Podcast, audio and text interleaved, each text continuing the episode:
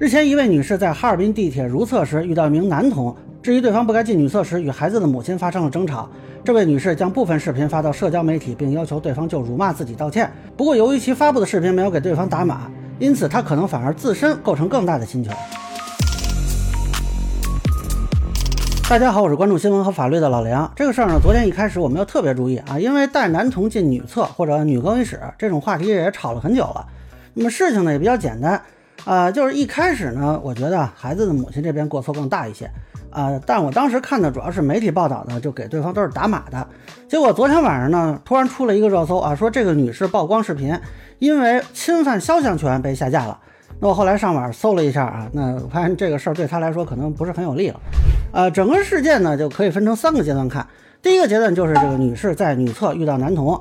这部分其实主要是个道德问题，因为不满八周岁的男童是无民事行为能力人，所以没有法律禁止这样人进出女厕。但是现在呢，很多女性也都非常介意，这个我也能理解。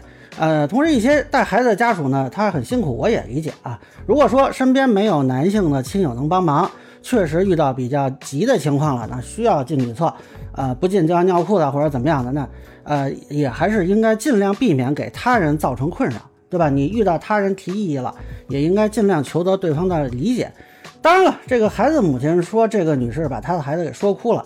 那这个女士说呢？那这孩子一开始也没哭。那我听见了，你很严厉的说他了。因为我当时可能会会想，但是因为我被吓到，我我肯定不是故意去骂他了。那当时啊，这个双方的言辞究竟是一开始是怎么样的，咱们也不清楚啊。也可能孩子的母亲过于敏感。但总之呢，到这个阶段就还是个道德问题。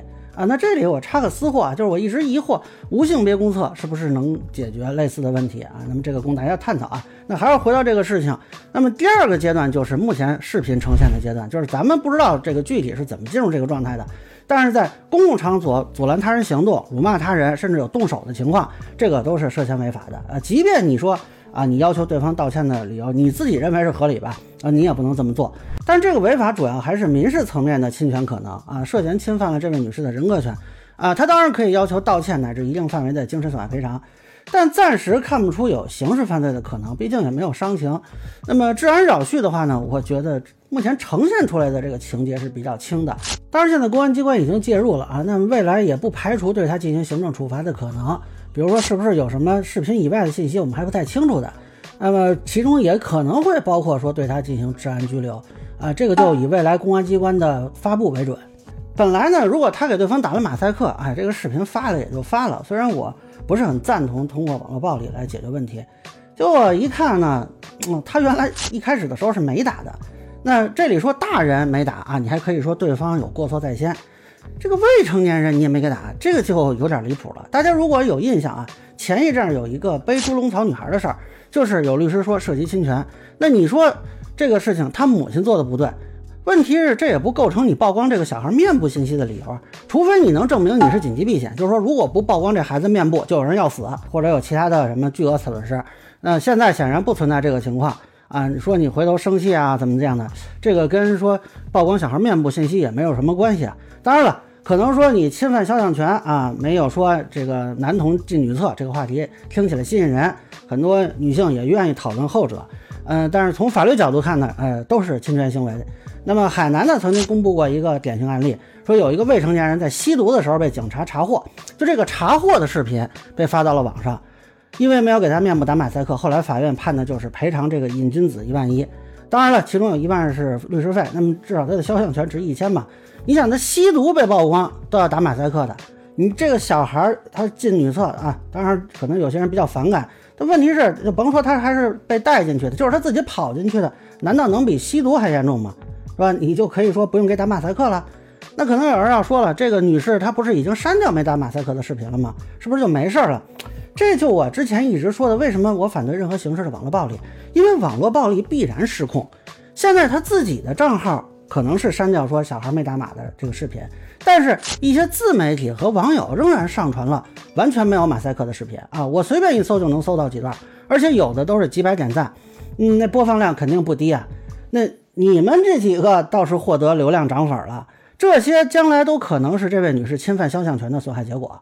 那么从对方懂得说啊，以肖像权要求视频下架，乃至他吵住架过程中他提到说这个孩子没有民事行为能力。大概率这家人是有一点法律常识或者请教过专业人士的，那么这个难免不会提起诉讼。独立行为能力吗？我问你。啊，那么咱们谈这个诉讼的风险啊，如果诉讼，当然这位女士可以要求对方道歉和精神损害赔偿，但是对方也可以要求他向视频中曝光的这几个人道歉，而且这几个人被侵犯肖像权的赔偿也是可以索要的。那你说他们三个人的肖像权比你一个人的精神损害赔偿到底哪个多哪个少？更何况，他第一次发了没打码的这个视频之后，又上传了一部分没打码的，结果呢，这个是没给大人打码，那你就是在明知侵权的情况下二度侵犯对方的肖像权，呃，就是说对方有过错在先，你的过错也增加了呀，那这对于索赔它都是有影响的，而且对方还可以提出要求你消除影响，就大家不要小看这四个字，这也就是说，网上只要还有他们家孩子面部影像流传。这就是你的责任，人家就可以起诉你，因为是从你这里获取的信息啊，那跟你的行为就是有因果关系的。你作为成年人，应该能够预见发到网上的视频会被其他人转载的可能，那你就有可能被认定为共同侵权人。那么有人就要问了，这肖像权这么厉害吗？我不盈利不行吗？那警察不是还能公布肖像权吗？这个以前的民法呀是规定了侵权是以盈利为目的。啊，就是才能构成侵权。那么现在民法典呢是已经把这个限制去掉了，只有极少数情况可以未经当事人同意使用其肖像。公安机关也只是为依法履行职责，在必要范围内制作使用公开肖像权人的肖像。那之前广东潮汕警方发布了一个通缉令，结果被指出其中有一个人是未成年人，也是赶紧撤回删除，连公权力对肖像权都要退避三舍，媒体曝光都要给这个犯罪嫌疑人什么的打马赛克。这位女士显然没有意识到自己的行为可能产生的法律后果，那么就现在只能赌说对方不会走法律途径啊，但这个可能性有多少呢？那前面也说了，显然对方呃多少知道一点法律的知识，那人家不会咨询律师吗？那我要是对方的律师，现在就可能已经开始在全网去固定证据啊，所以呢，一个是当事人啊，就是 考虑一下更换所有没给人面部打码的视频，你至少采取措施不让损失结果继续扩大。另一个呢，其他网友尽量不要转发没有打码的视频。你非要转发啊，虽然我很反对网络暴力吧，你好歹把他的码给他打上，对吧？你至少不要给这个女士再招灾惹祸了，否则将来万一诉讼，那都有可能成为对方的证据。最后就我想说一下呢，就从媒体人角度看啊，曝光某种不文明行为和网络暴力它是两回事，前者是针对行为，后者是针对具体的人。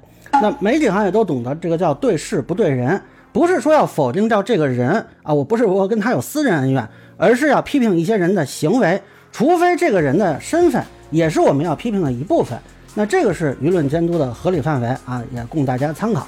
那么以上呢就是我对女士质疑男童进女厕被辱骂事件的一个分享，个人浅见难免说了，欢迎不同意见小伙伴在评论区弹幕里边留言。如果你觉得说的还有点意思，您可以收藏播客老梁不郁闷，方便收听最新的节目。谢谢大家。